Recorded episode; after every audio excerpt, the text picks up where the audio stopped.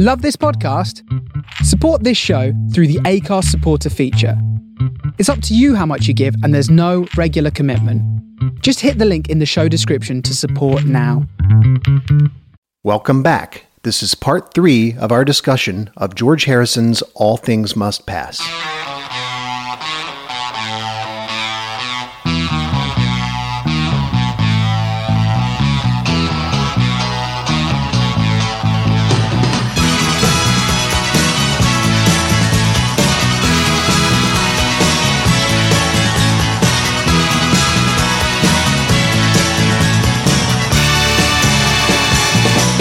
And now we put that record back in its sleeve and we take out the record that I'm prepared to vigorously defend over what I assume to be an onslaught from you Apple Jam. No, it won't be an onslaught. I just don't have a ton to say, so this will be like where you know you kind of just turned Wonderwall over to me for a while.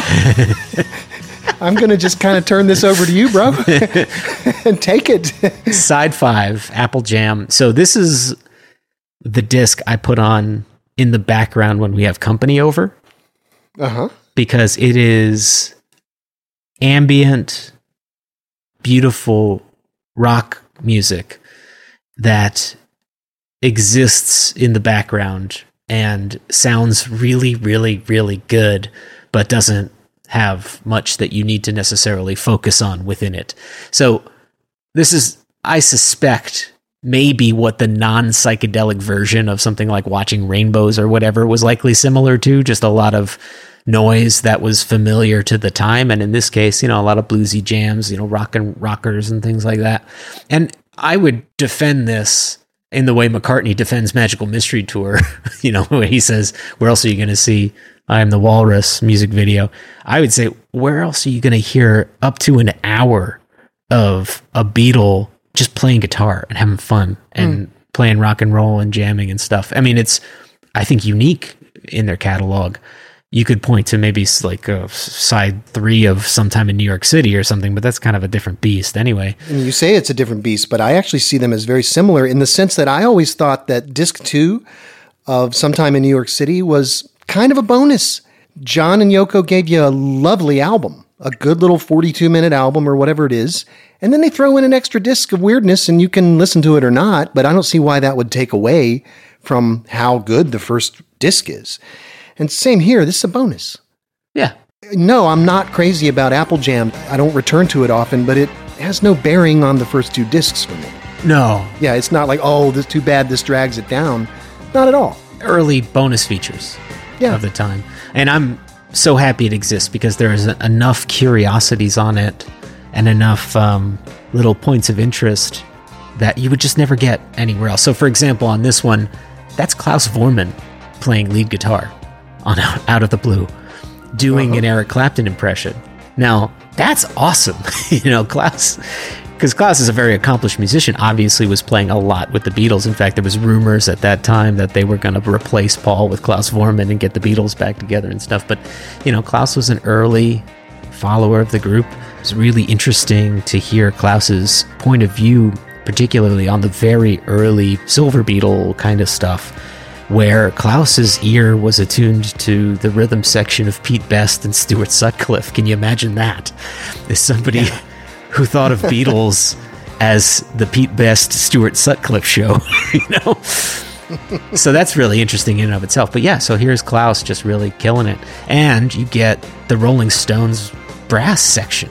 You get Jim Price and Bobby Keys has there ever been a better brass section in, in rock? Maybe the, the Wings Over the Wings Over America brass section, but that's pretty damn close. Bobby Keys and Jim Price. So it's got that going for it too. This whole front and back of the record, which they're on most of the, the songs.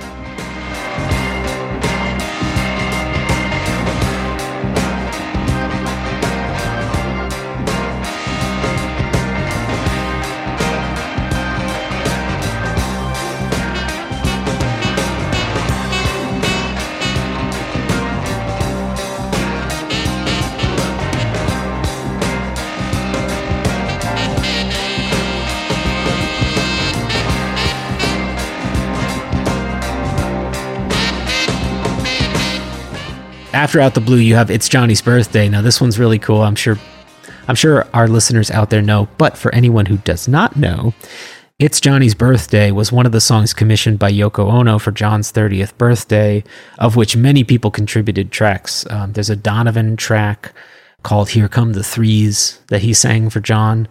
There is a Janis Joplin track, which I, I think we had mentioned on either the last recording or maybe we didn't, but it was actually in the mail to Lennon when she died. Actually, she had recorded it very shortly before she she passed away. But basically, Yoko was going around trying to get different 30th birthday songs for John to celebrate his 30th birthday, and this is one of them. And they, I guess, they just put it on the record. I don't know why, other than this the fact that they had the space. Still, where else are you going to get that? you know, especially at that time. so it's an old song, I guess, uh, or it's based on an old song called "Congratulations." That's written by Martin and Coulter. I don't know who Martin and Coulter are. It's Bill Martin and Phil Coulter, and they actually filed a claim for royalties. So more plagiarism charges for George Harrison. Good lord. And eventually they did get credited. So on the I'm looking at the the 2000 re-release of All Things Must Pass and it does say based upon congratulations by Martin and Coulter. But I'll see if I can dig up the song Congratulations. Uh, apparently Cliff Richard's 1968 hit Congratulations. Which George would have certainly heard because they were on tour with Cliff Richards. Yeah. Yeah. But initially it was in fact just credited to George Harrison, so oops. Congratulations and celebrations when I tell everyone that you're in love with me. Congratulations and jubilations. I want the world to know I'm happy as can be could be happy and contented. I used to think that happiness hadn't been invented. But that was in the bad old days before I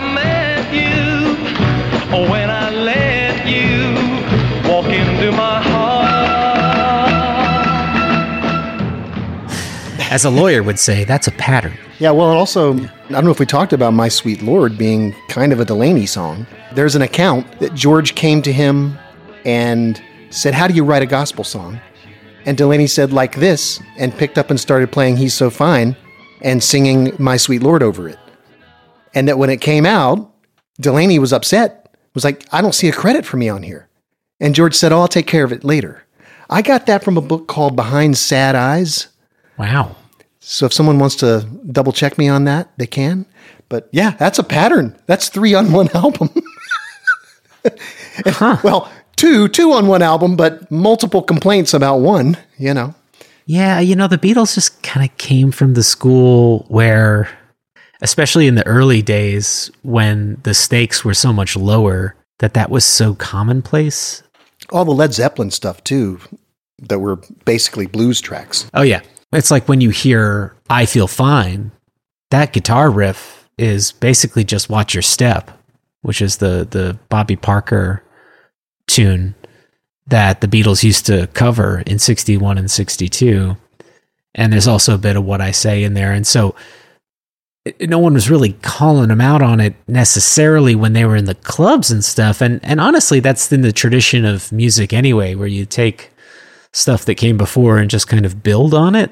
But I guess once pop music became the behemoth that it became, due in large part to the Beatles' success, you know, that's when you have to start taking these things a little bit more seriously. And I think that this type of stuff is maybe growing pains of the industry in general, with sort of George at the as the unfortunate one who had to go through a lot of it.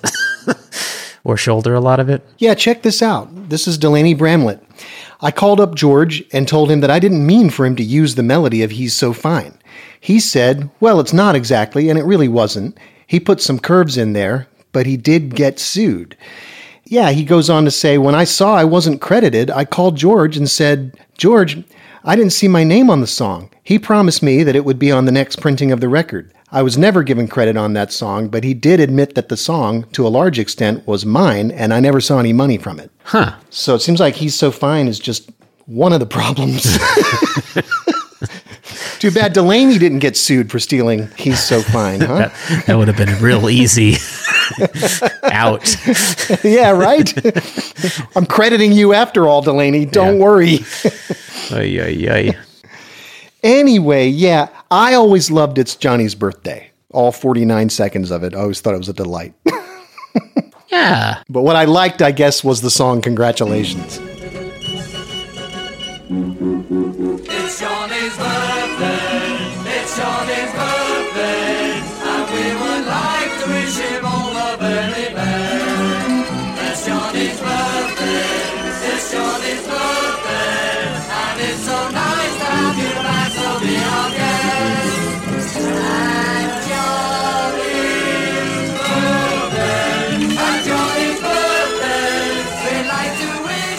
Well, when I think congratulations, I think of a different George project later, which we'll get to much, much, much, much, much, much later. Um, anyway, that brings us to the final track on this side of Apple Jam. Plug Me In. Uh, I don't have much to say about this one other than it's a faster paced, more Chuck Berry style tune than Out of the Blue. Although of interest on this one, Derek and the Dominos are on this. As we talked about before, this album was sort of the origin point of that band, Derek and the Dominos. And um, this track, along with Thanks for the Pepperoni, features all of the members of that group, plus George. And so I thought that was interesting. And so again, you know, hearing the origin or the primordial soup of a group that would become very important to rock and roll is also another uh, point of significant interest, I would say, on Apple Jam. Definitely,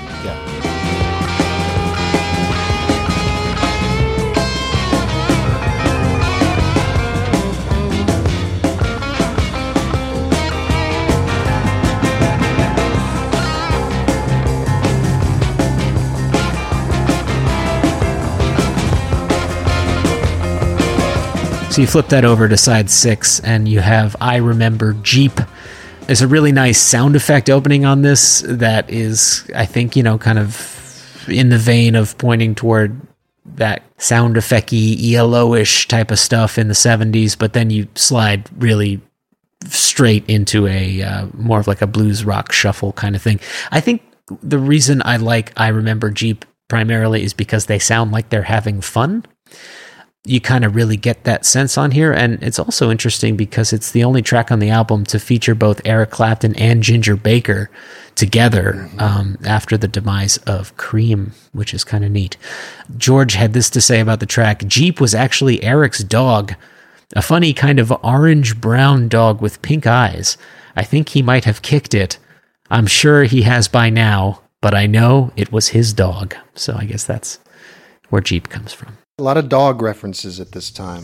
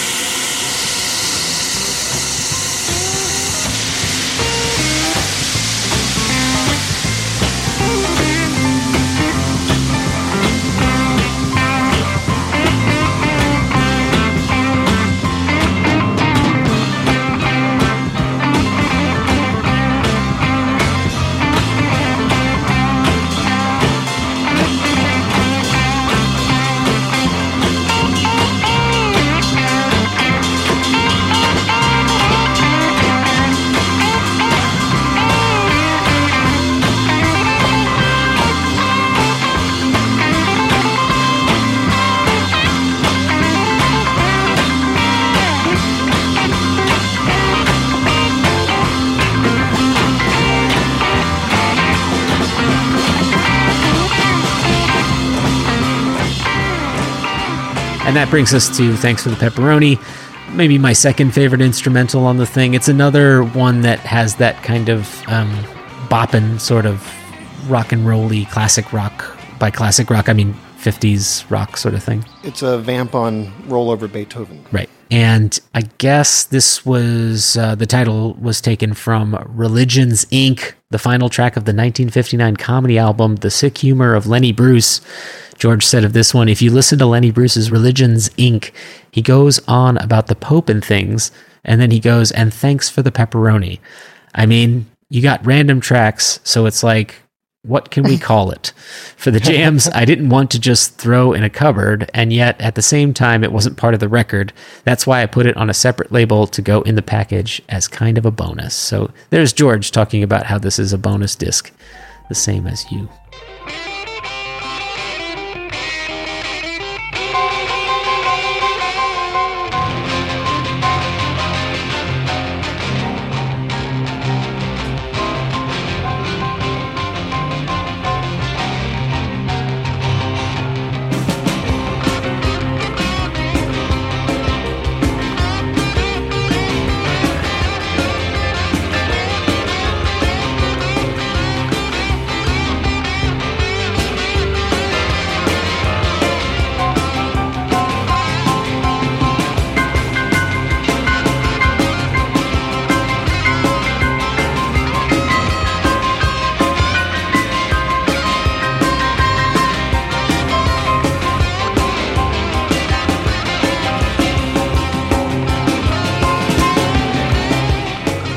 Another point of interest on this some of George's longest ever recorded guitar solos.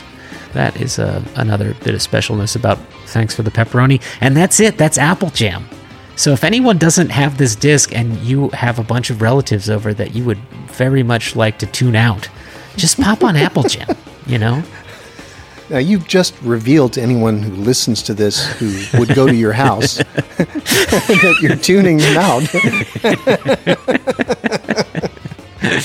Uh, but it is it is awesome. I love to just have this on and have it as ambiance just in my day to day life. In fact, I probably listen to that disc more than any other disc on that on the record.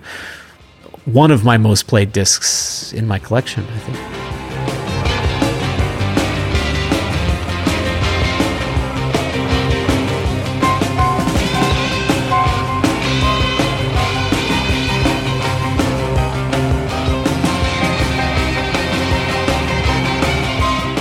Very cool. So that's it. That's all things must pass. Now, before we move on to extra material, I did want to discuss with you briefly the remix, the 50th anniversary remix, which I finally got around to listening to and did not care for. I mean, Okay. Well, you like the Spector sound. I like the Spector sound. And first of all, I always see remixes as a little bit of a novelty. Like a remix is a bit of a novelty to me. It never becomes definitive for me. Just to be clear to our listeners, remastering is a very different affair from remixing. Remastering is the sort of polish that you put on the mix downs after they're mixed down. Remixing is going back another step, changing levels between the instruments, making that guitar part a little louder, EQing things differently down at the track level. It's not that I dislike remixes, they can be fun and they can be illuminating, and this one was illuminating. I heard things that I normally don't notice. And it's not that they're not there in the final mix or the, the original mix, it's just that somebody turned up the guitar part, like I just said, and you're kind of noticing it. And now when I go back to the original mix, I'll have that information and I'll listen to the original mix a little differently. But original mixes are always, that's the real deal to me. And remixes are always a little odd. I wasn't that excited about the Tug of War remix or the Pipes of Peace remix. To me, it's, it's I'm always going to go back to the original. But that's just how I am. I don't like stuff that's different. You know, quote Red Letter Media. Don't like stuff that's different. I like it the way it was. you know, I am the diametric opposite. I love a remix. Partly because I'm tickled by the idea. I, you know, like what you said, I'm really entranced by those Giles Martin remixes of the Beatle albums, particularly on songs like Long, Long, Long, where you can suddenly hear things which you never heard before, but in a really, in that case, significant way. Although I would say there are aspects of this remix that I simply don't care for. And in fact, I think they kind of took the tooth out of some of these songs. Mm-hmm. Like Wah Wah, for example, sounds very soft to me. Now, I, I appreciate the fact that they're trying to give more sonic space between different things. And ultimately, that's kind of what I always wanted out of this record. But the way it was done here, I don't think is exactly what I wanted. Yeah, you know, I think, for example, the horns on the title track Yeah. are just on the cusp of cheesy on the original, but here on the remix, they're cheesy. They're too exposed and it sounds goofy. It's like, oh, dude, it's not some mysterious horn thing off in the distance. It's like some annoying saxophones right in your ear, you know? it just sounds dorky. Bum, bum, bum, bum, bum, bum, you know? Well, so the thing that I like about remixes, and again, I'm one of these people that once a new version of the thing goes out, that's the new one that I go to, whether it's a movie or anything like this.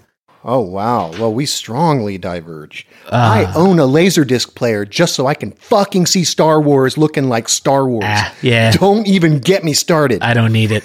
I'd rather see the big dewback lizards back because you know it's more to like chew up, you know. Because I don't care ultimately, you know. I mean, I, I, um, well, Star Wars is a whole other conversation we could get sucked into. but Yes, I'm the, ki- it I'm, is. I'm the type of person. but I'm wary of special editions because of it. Well, that's why I like sort of like I, I don't mind going back in and tinkering with it because as far as I'm concerned, it's like well the original's already out, so you may as well have some fun with this thing, and it's a new excuse to go back in and listen to stuff that you wouldn't necessarily hear before.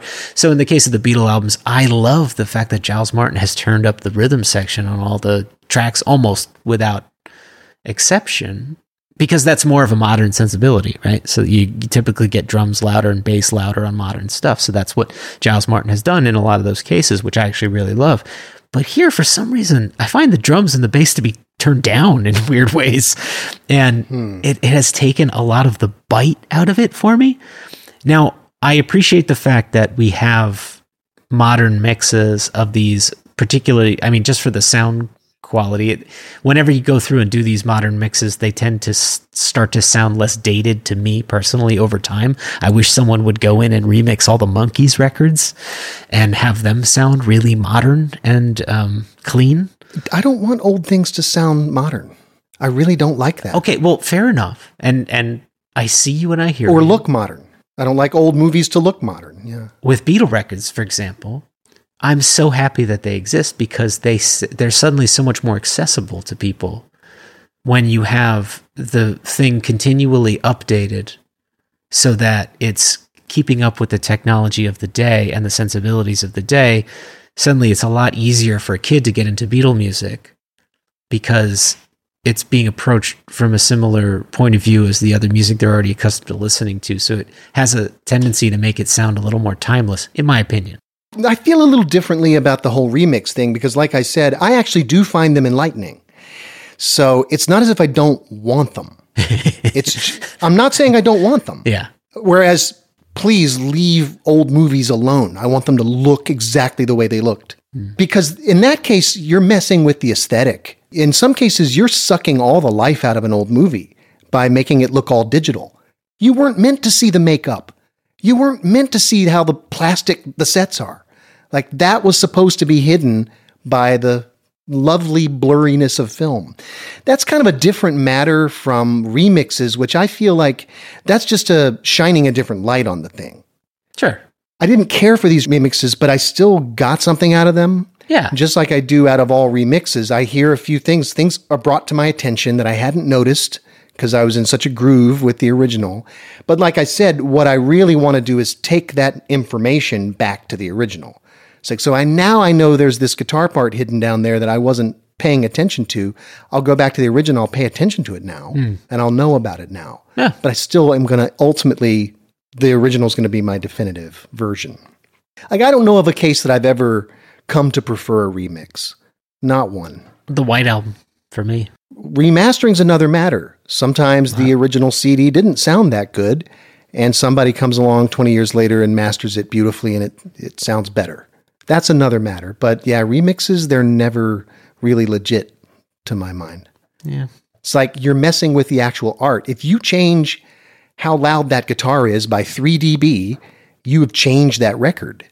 It's sort of like someone went in and tweaked the lyrics or something. But it partly depends on, you know, I'm, I'm an audio engineer, so like I feel strongly about turning up a guitar 3 dB. Other people might have a different sort of, you know, they're not listening quite as technically as I am, but And not to keep beating this dead horse, but for me, it really depends on what we're talking about. And I think I prefer the Beatle remixes almost wholesale at least the very original CD releases, particularly like what is it called? That fake stereo, like converted from mono. Now, what are we talking about when you say remix? The the box set? The Giles Martin remixes. Of the- oh, okay. yeah. So that's an example where, okay, the 2009 Beatles albums, when they were remastered, those sound better than the 1987 CDs to me. Sure. That's a case of remastering that they made it better. Right. Still doesn't sound as good as the LPs. Still rather hear, hear Beatles LPs. Sure. But between those two sets of CDs, I'll take the 2009s. Thank you very much. Yeah. And see, from that, I would take the Giles Martin remixes even above the 2009s because I appreciated the choices he made and it it updated it to me to again preserve it and have it feel a bit more timeless as opposed to unique to 1968. Who's your favorite author? Name an author you like reading. Ah. like Stephen King. Well, I don't, I don't really read a lot of prose. I mean, I read more comics. All right. Well, let's just say I'm just trying to think of a good analogy. Like you sit down to read a Stephen King novel from 19, you know, 75 or something, from 1980, whatever. And someone other than Stephen King has gone through and they've tweaked a few adjectives, you know. They weren't really the best choices for adjectives. I'm going to change this adjective. I'm going to, you know what? I'm going to fix this sentence. I never did like this sentence. I mean, that to me, that's what that's like. And yeah, the plot will be the same. The book's a little bit the same, but the, the choices the author made there, that's that.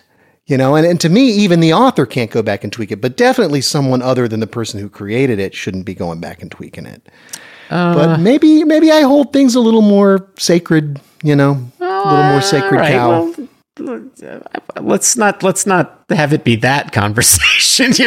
Maybe you just don't hold things as sacred as I do. I I, I do. I, I guess what I'm no, I didn't is, mean that way. I, I didn't mean it that way. Maybe I'm just a little more averse to the tweaking, you know? no, I don't mean it as, oh, I care more than you do. I'm not doing that. No, no, no, no, I'm, no. ju- I- I'm not doing that. I'm just saying maybe I'm a little more attached to the original. I get a little offended, and you're, you know, ready to go with the flow. Uh, I guess I, I, I'm more interested in preserving it because Beatle music is so timeless to me that I would much rather have it be preserved in the trappings of the different eras and mm. therefore more accessible to people or better sounding in some cases, just updated with the technology. If it's a tasteful remix in the case of Giles Martin, who is connected to the Beatles legacy, then I think that there's then that's totally valid. In this case, hmm. Dhani was involved with the mixing, although it was not, I forget the guy's name. He was not, you know, he wasn't like a, a George insider or something. But Dhani was involved. I don't like these choices necessarily. I guess I just like how modern it does sort of sound, whether for better or worse. I don't know. But like I said, I think in this case particularly, they kind of took some of the tooth out, and I didn't really appreciate that. Yeah. But whatever, we'll get around to the 60th and somebody will do it again and we'll hear it a different way. The audio holograph version will come out. And Well, for anyone who was uh, who was thinking like we were uh, agreeing on too much, we finally found our go. line in the sand. go. There we go. So let's talk about these uh, these additional tracks. Now, I hesitate to call these bonus tracks because George just had so many songs at the time, and in some cases they did see the light of day, and in some cases they didn't. But on the 2020 release, which was technically released in 2021, they did give a selection of tracks, which pretty much covers like the together tunes from that era, and some of these are actually some of my favorite George songs. Going down to Golders Green is the first one we'll talk about here. I, I think this is one of my favorite George songs. I just love going down to Golders Green so much. Well, I wake up every morning, rushing down to work, pulling on the diamond rings to keep a chauffeur driven buck. Going down to Golders Green, going down to Golders Green, going down to Golders Green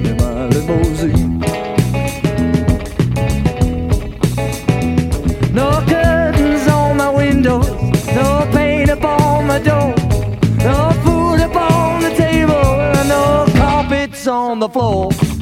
Going out to Golders Green, going out to Golders Green, going out to Golders Green my limousine. I'm pretty sure it's about a crematorium and how he's going to ride there in his limousine, which is very, very funny to me.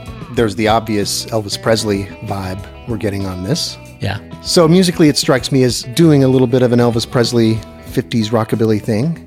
But then, yeah, these lyrics are another matter, huh? At night, I don't go out much. I stay at home for peace, trying to get the most out of my 99 year lease. My 99 lira. me- Yeah, I like that. it's pretty fucking funny because that works on two levels. That's a joke about the debt you go into with the everyday life, but also the the human lifespan. It's kind of a joke on that too, which is really funny to me. And I think Golders Green is a crematorium. I think it's something else too, but it is definitely a crematorium because that's where um, Marc Bolan was cremated. But um, I always took this as one of those George like wink and a nod. Isn't life so absurd? We're all gonna die, so it doesn't matter, kind of things. In my limousine, read my hearse. I mean, that's the joke, is right. You know, no matter what car you're driving, you're going to the crematorium, so it doesn't matter.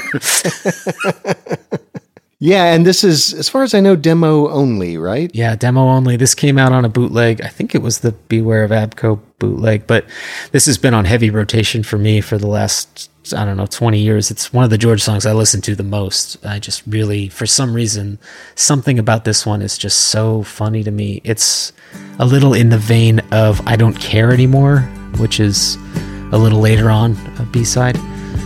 Just something really funny and sardonic and catchy.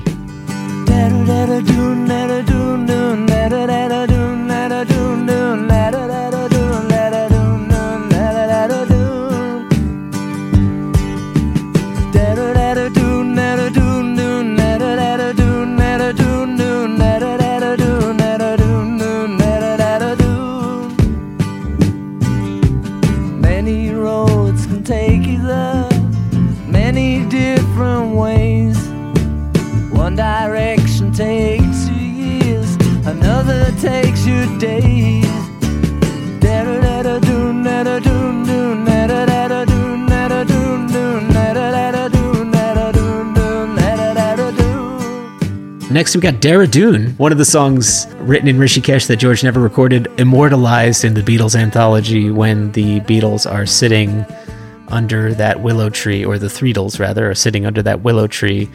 And uh, Paul asked George if he wrote any songs, and um, George remembers Dehra Dun and sings it for Paul. And uh, Paul goes, Yeah, I remember that one. And then he starts making weird noises. Another religious tune. I kind of like this one. It's not great. I can see why they didn't pick it up for the White Album and why ultimately George didn't pick it up later, but I like the song. So, name of a town in the lap of the Himalayas. Yeah. Dehradun. I like this one okay too, and it's a it's a pretty nice little demo too, with drums and bass. Nice little vocal. Clever lyric. I, he's responding to all the people lined up for the Maharishi camp, basically saying, uh, what's the line? See them move along the road in search of life divine, beggars in a gold mine. I think about that line a lot beggars in a gold mine because George is saying you don't need anyone to tell you how to do this. You can do it, it's within you. So if you're thinking you need permission from someone else to find God, then you're being ridiculous because God is all around you, is the point, I think. What we should probably note as we go through these songs is whether you would want it to be on All Things Must Pass. Either of these songs candidates for the album to you?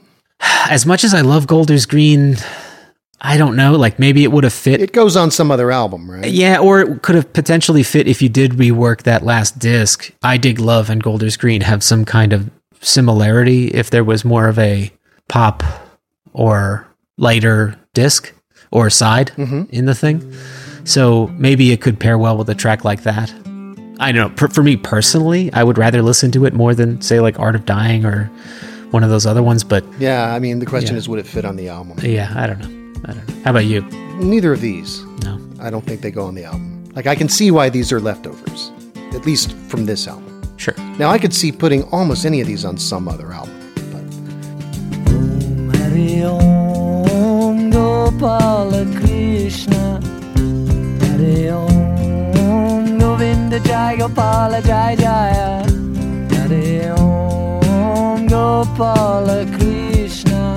Om Hare Om. Govinda Jai Gopala Jai Jaya Om Hare Om Gopala Krishna.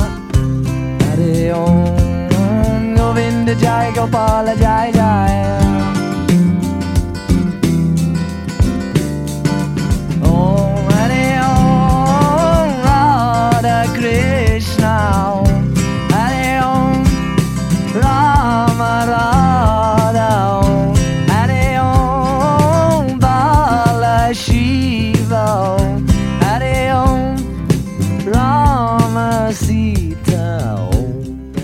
Brings us to the third one here Gopala Krishna, Om Hare Om. Another one I just love. I don't know if I could tell you why. It's it's just a chant. It's one of these types of chants and mantras that George loved. The tune is so catchy. It's very Beatley to me. It almost has a little bit of I've just seen a face on it in the rolly kind of acoustic guitar. I don't know. I can't get enough of Gopala Krishna. I I listen to it a lot. It reminds me a little bit of uh, one of Paul's little guitar and voice ditties. Yes. You know? Now, this I could imagine being on the album. With a big orchestration or something. Yeah, with a big orchestration and the content of the lyrics. That fits well with the album. This one I could picture on the album for sure. This is another one that's a what you would call a fully realized demo, and that it's got some uh, drums and guitar on it as well as uh, George playing and singing. If your life's not right, doesn't satisfy you. You don't get the breaks like some of us do. Better work it out by where you've gone wrong. Better do it soon as you don't have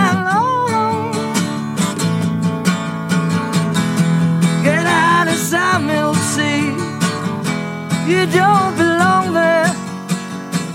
Get back to where you should be. Find out what's going on. Well, we can move along then to Sour Milk Sea, another Rishikesh tune, which was demoed by the Beatles during the Esher demo.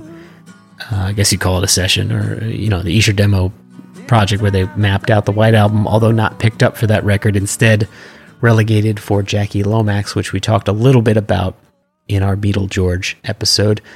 I quite like Sour Milk Sea, and you know, by your criteria of would it fit on the album, I don't know, with a proper production and stuff, I could see this on the record.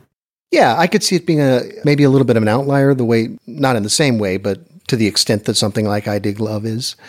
Something that's got a little less of the all things must pass grandeur. know. Sure.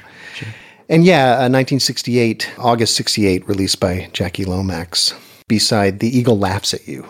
I don't know that one. Oh, it's I uh, I like that song. His his vocal, I don't know, it's off putting to me a little. I guess I just don't care for his vocal. Jackie Lomax from the Liverpool group The Undertakers that the Beatles, um, I guess, palled around with back in the day. But yeah, it's a shame that we get that track, but without a George vocal. We get a full Beatle presentation of the thing, but it's just lacking that little Beatle magic with the vocals. Everybody's busy on the road. Nobody's quite sure where they're going to. Everybody's struggling with the highway code. Nobody's quite sure what they're meant to do.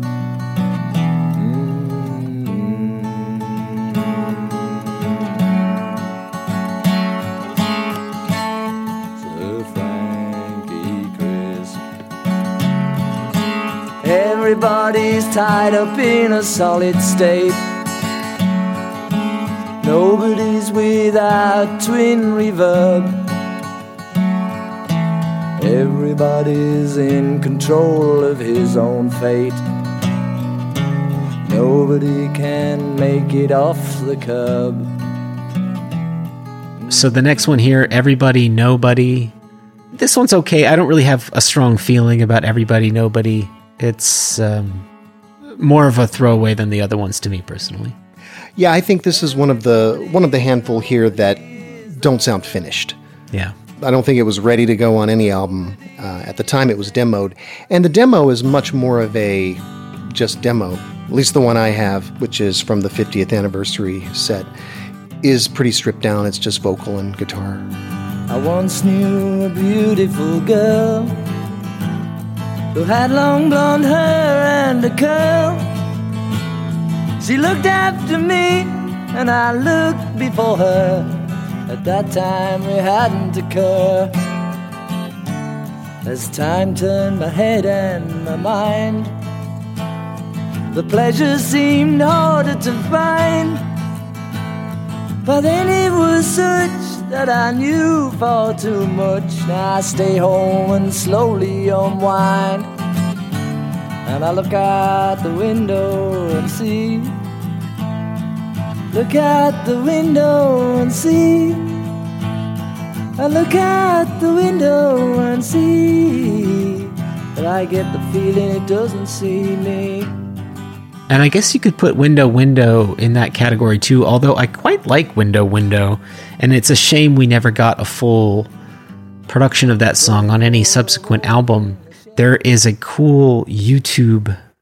Somebody made a mock, like, here's what a full production Window Window could have sounded like thing using George's vocal and some like George 70s Hallmark type music. And it's an interesting exercise because uh, it does show you that there, yeah, this this could have been a thing actually, because it's a nice little you know chorus and look out my window and see. Maybe you could have used some lyric polish, but I quite like Window Window. Yeah, it needs fleshing out, but I like it too, and it seems like one that could have fit on the album. Uh, similar to like a Dylan-ish kind of thing. Could have fit with some of those Dylan style songs. Yes, exactly. Yeah. Tell me what has happened to you. I'll tell you what has happened to me. Tell me what's the matter with you.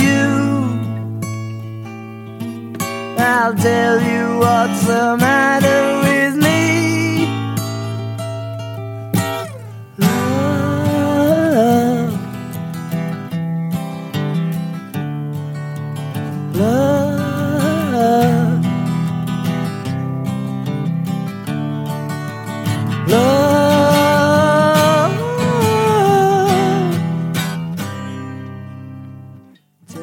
So that brings us to tell me what has happened to you. This is another one that feels very unfinished to me, so it's hard to wrap my head around what it would actually have sounded like. Not exactly a fragment, but something that needs a little fleshing out. Although I like the diminished chords in this one. The George Naughty chords. I get tired of being pushed around, trampled to the ground. Every time somebody comes to town.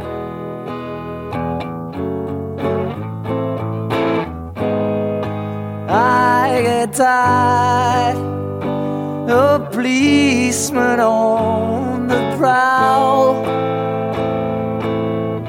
looking in my bowl. Every time somebody's getting high.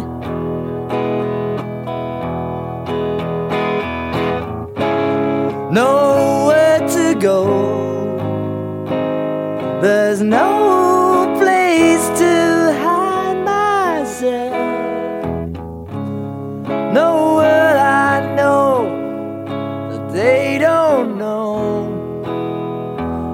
And I know it. Nowhere to Go is next here. Some interesting insight into George's state of mind at the time, although I don't think of this as really a song, more as like a diary entry for George, and I can see why it wasn't picked up. Harmonically, I can see this kind of fitting with the album, though. It, it has a long flowing melody and some interesting chord changes. Maybe it feels a little like Hear Me, Lord. Maybe I'd rather have this than Hear Me, Lord. I'm not sure. Like a finished version of this. Wow. Yeah, you're making me think about this in ways I I, ha- I sort of wrote this one off a little bit just as too unfinished, but it would be interesting to hear a fully fleshed out version. I'm waiting in the queue to go to the cosmic empire. I'm on the front down at the cosmic empire. An omnipresent view down at the cosmic empire.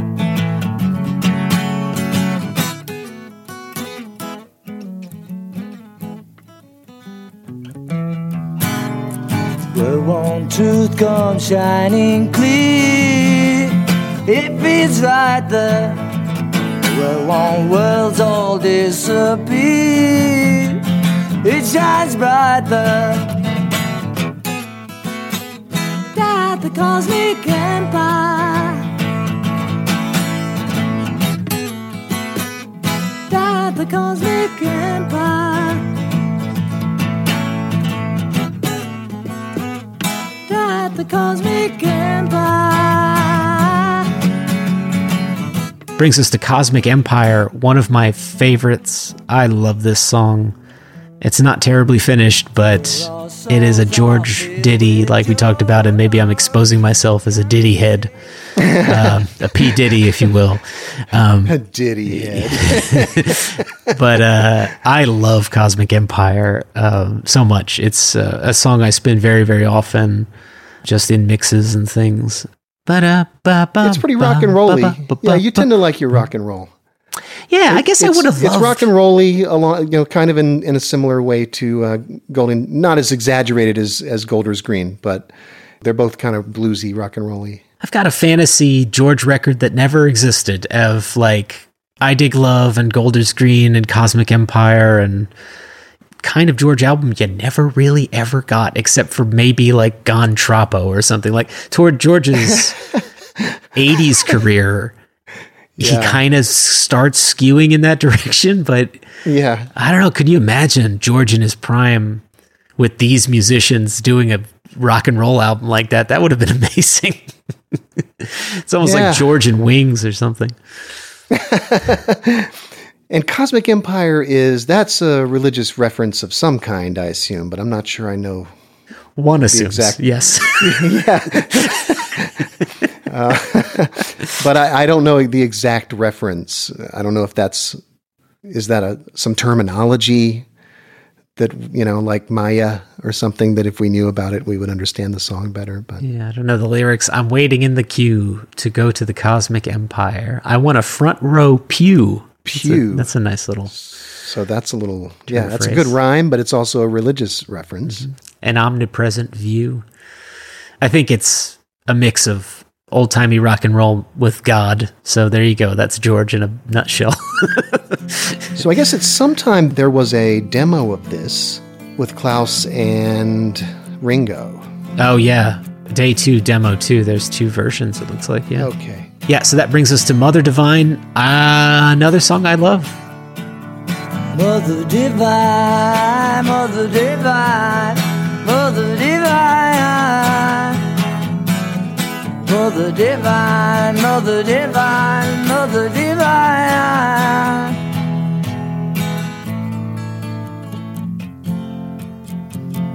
Haloed in splendor, her face tenderly smiling too was beauty itself, and I know that she loves thee. Mother divine, mother divine, mother divine. Mother divine, mother divine, mother divine. Mother divine, mother divine, mother divine. Mother divine, mother divine, mother divine. Mother Divine is another uncooked one, but I quite like Mother Divine because I can hear the potential in it. It's a shame he never finished that one. I, I, I think about that one and Cosmic Empire kind of in similar terms, although Mother Divine is less rocky. Mother Divine is maybe a bit more consistent with other tracks on the record. Mother Divine could be given a pretty rocky treatment, a rock and rolly treatment, though. Hmm. It's a little like almost Everly Brothers vibe to me. Yeah. It does feel a little early rock and roll to me, actually. Just with a little more of a country or, or folk vibe alongside it. You know, this is one of those ones he could have given to Ronnie Spector and had a backup singer section really Yeah. raise that up. Looking back upon my youth, the time I always knew the truth. I don't wanna do it. I don't wanna say goodbye. Go back in the yard and play. If I could only have another day, I don't wanna do it. I don't wanna make you cry. Sit beside the track upon the hill and try to concentrate on all the places I don't want to be. You know, it shows you that I couldn't wait. Come back into my arms again. This love of ours, you know, it has no end. I don't want to do it.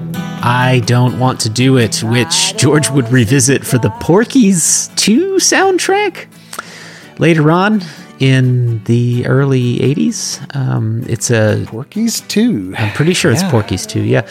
I love I Don't Want to Do It. I do too, yeah. It's- This is beautiful, and this would go really easily on the album. Yes. Looking back upon, it's a Dylan tune, right? He's covering. This one definitely uh, would fit on the album. And did you say Dylan? Did Dylan co-write this? I think it's a Dylan song. It's like a Dylan. Oh, it's a Dylan song. yeah, it's a Dylan cover. I don't wanna It's like a like It an a little- obscure Dylan song. You are correct, Yeah. sir. Porky's Revenge Porky's Revenge. was what you meant. 1985. Yeah, I think it was like an I unreleased Dylan song or something like that. Had no idea actually about that. Yeah. Yeah, I love it. I, That's amazing. So it's a Bob Dylan song. We also have a demo of Mama You've Been on My Mind, which is a Dylan song. lots of Dylan floating around on this record, certainly.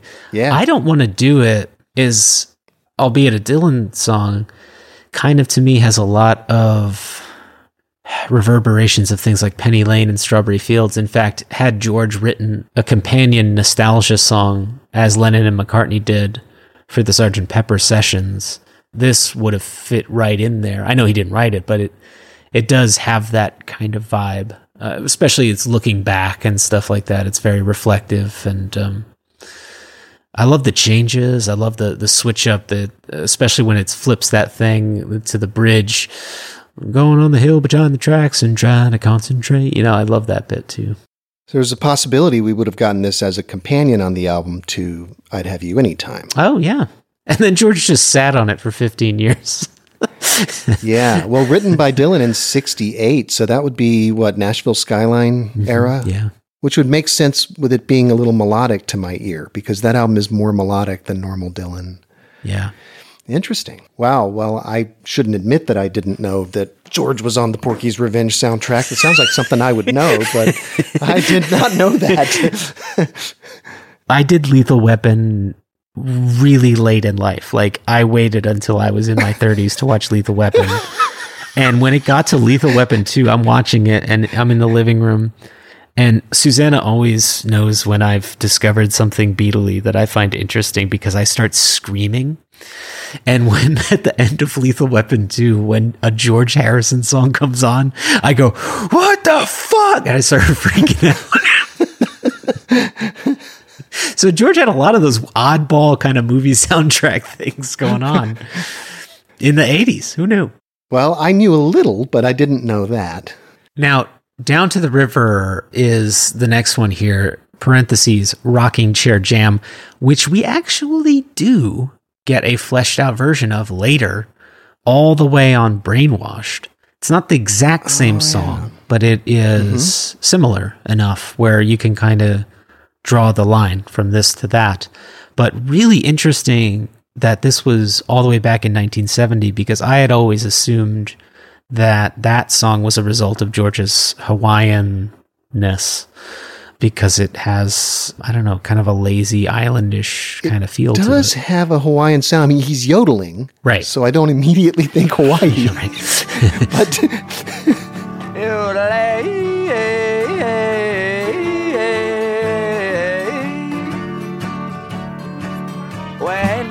to the river, I am be a rocking chair.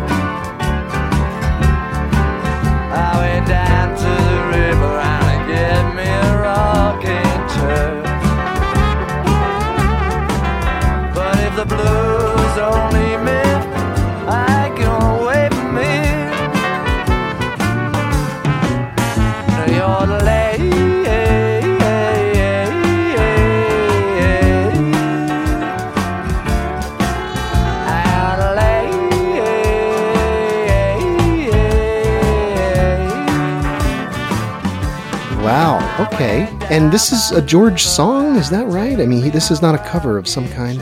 I'm pretty sure it's. Oh, look at this rocking chair in Hawaii. Yeah, right. And this was called Rocking Chair Jam. Right. Down to the river. But I can hear that in it. But not the yodeling so much. One of two songs for these All Things Must Pass sessions that would have the exact same title used by a different Beatle later on. Yeah. Down to the River being a Hamish Stewart, Paul McCartney co-write in the Off the Ground era. And I think it's pronounced Hamish. and um, I guess Out of the Blue is not quite Out the Blue, but still pretty similar.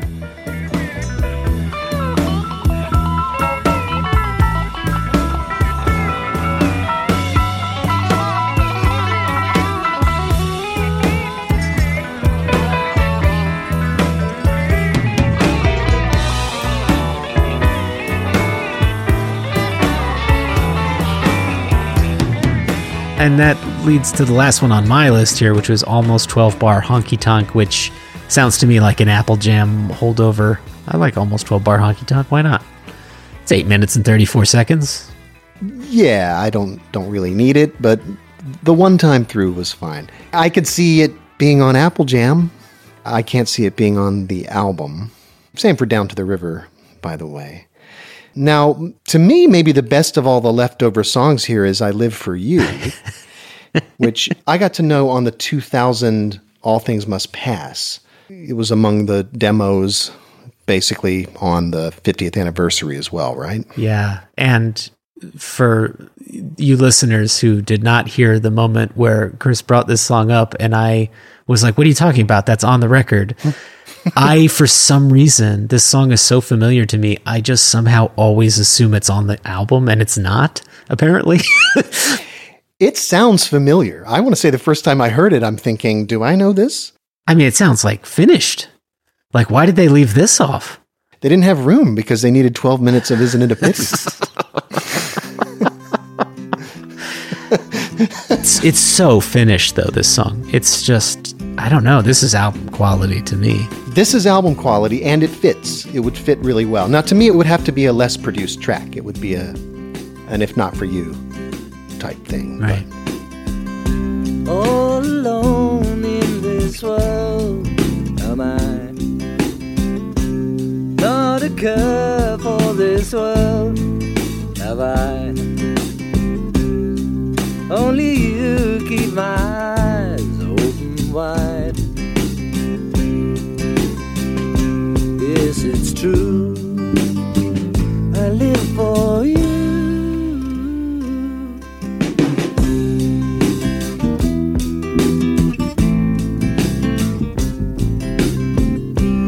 Not a thing in this world do I own.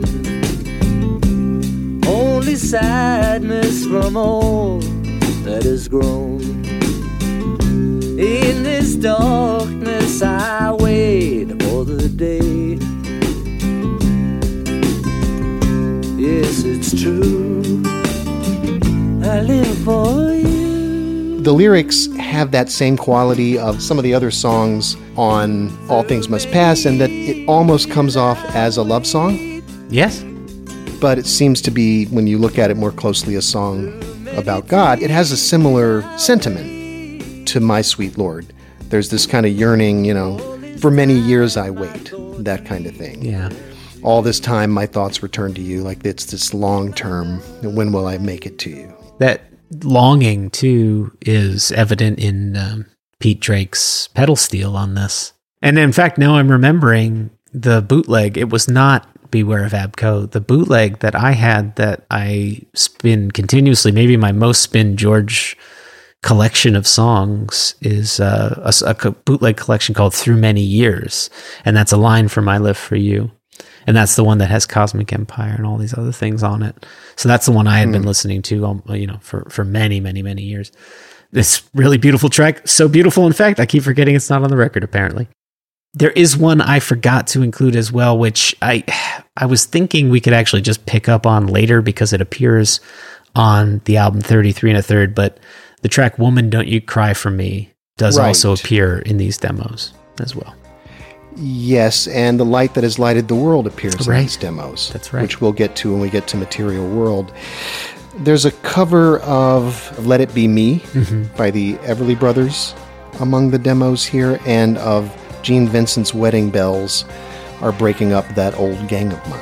Which Paul McCartney references in Anthology about the end of the Oh, Beatles. that's right, yeah. Yeah. So there you go. Should we get to a bit of press? Yeah, let's do some press. So, this album, to the surprise of no one listening to this, was number one almost across the entire world, with a handful of small exceptions. Number one in US Billboard Top 100, Australia, Canada, the Dutch charts, uh, Japan, it was number four actually, Norway, number one, Spain, number one, Sweden, number one, UK, number one, and uh, West Germany, number 10. So this was just a slam dunk, and as we talked about a little bit, it was a triple album released around Christmas time with huge commercial appeal. So if someone was looking for a way to fund Crackerbox Palace, one might look no further than this incredibly expensive, stupid high selling album. And the singles continued to chart well into 1971. Massive success. It really can be summed up in Derek Taylor's assessment of the solo Beatles. I think George has proven his point.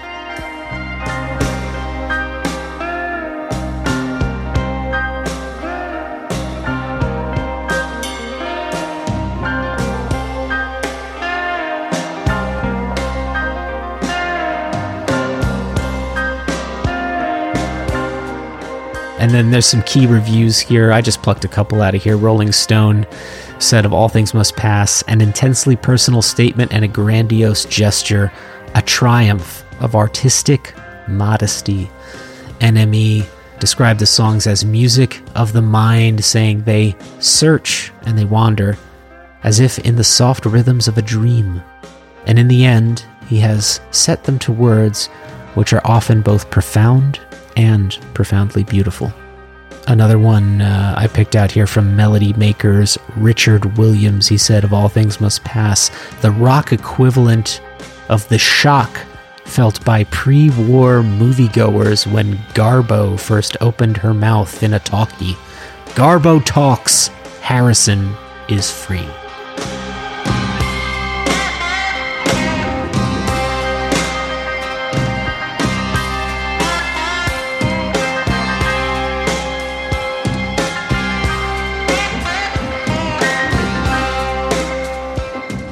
I have a couple quotes from Simon Leng that I want to share. One of which surprised me. The first one is Despite its transatlantic number one status, the vagaries of fashion have not been kind to All Things Must Pass. Only since its 2001 reissue has it been positively reappraised. Really? That doesn't sound right to That me. doesn't sound right to me either, but okay. Yeah, I mean, it seems to me that that album was all. I always remember that album being really highly regarded. And at the end, though, he, he says this On All Things Must Pass, George Harrison stands emotionally naked in front of his audience and his God. It is for this compelling emotional power that the record will always be a bona fide classic. That was how I always understood the album to be viewed. Maybe he's referring to George coming in and out of popularity. At the start of the Beatles' solo careers, I think it's safe to say that George was certainly the most com- commercially successful coming out of the Beatles with this album and with those songs, you know, followed closely by Concert for Bangladesh and things like that. So that same kindness in critical kindness and commercial kindness was extended to the follow up to this as well. But then there's a steep decline for George. And while he does continue to have some hits throughout the 70s, suddenly he starts getting beaten up by the same publications that had sung his praises a couple of years before, much like McCartney went from pop lightweight to legend in his own lunchtime today. You know, I mean, these things Right. have a habit of changing. So uh, maybe that's what Simon's referring to there, in the sense that, yeah, it was really big of its time, but maybe it sounds a little dated, and George had never quite picked up all the steam that he had gotten right after the breakup, which, by the way, isn't really fair anyway, since Cloud Nine was his swan song and was like this huge commercial seller. So I don't know. That's the justification I can come up with. Well, we can't leave the press section without a little Robert Christgau. Oh, hey! Here we go. You ready for this? I mean, I th- I- can I can I guess? I think he's going to be kind. Okay. As a slave of the very Maya, pidgin Hindi for the concrete world, Harrison warns against, I am obliged to point out that playing headsy with the universal mind is not introspection, and that the international pop music community is not a group. Presumably, the featurelessness of these three discs, right down to the anonymity of the multi-tracked vocals, reflects Harrison's notion of truth, and he's welcome to it. But he's never been good for more than two songs per album, and after My Sweet Lord, I start to get stuck. C. Oh shit! Ay, ay, ay, this guy. Wow, never been better than two songs an album. Yeah. Who is he? Geoff Emerick? Jesus We'll Christ! continue checking in with this guy from time to time. Oh my god! Wow, you gotta love the chutzpah of that man. I swear. What I didn't point out while I was reading is that he capitalizes universal mind and international pop music community. What a dick. Um, well, so not everybody loves it, but most people love it. I mean, most Beatles fans and rock fans, I think, admire this album. I'd put this in the top echelon of my George stuff. Although uh, with George, it's I do find myself returning to particular tracks more than others, and it's less like McCartney, where I can very cleanly point and say that is my favorite McCartney album, or you know that kind of thing. I don't. I don't know if I can really do that with George. I think I ultimately do do that, but for sort of subversive reasons, which we'll get to in 1974. But Oh, um, okay. yeah, of this album, there are certainly some of my favorite George songs on it, whether they be outtakes or actual album tracks. Whatever you think about it, it's a beautiful statement from somebody who didn't always get his due. And this is a great opportunity for him to get his due. You hear them joking about it in the Get Back documentary when he's like, you know, I'm thinking about a solo thing or something. And he's like, yeah, you know, like a, like a George album, you know, and he sort of laughs about it, you know, like it's this joke that it would be a George album. But this album is no joke. It's no joke. I hold it at the very top of George's work, but also at the very top of just solo Beatles work. And I think it's one of those solo Beatles albums that is really worthy of Beatles, you know, hmm. where it's like, yeah, this is the kind of quality we were expecting from the Beatles going into the 70s. This is the Beatles delivering on their solo work, which for me, early Paul and early John are as well. Very exciting time in 1970, whether people knew it at the time or not, you know, or 70 and 71 with all this great solo Beatles stuff coming out. Yeah. All right, Chris. Well, this was fun. This was huge, It's fun and huge. but I think the album warrants detailed discussion, and that's what we specialize in here. So, yeah, ha- happy to do it. Really fun talking to you about this. So, we'll be on to our next George album finally after this, and we'll go out with a little preview of that. My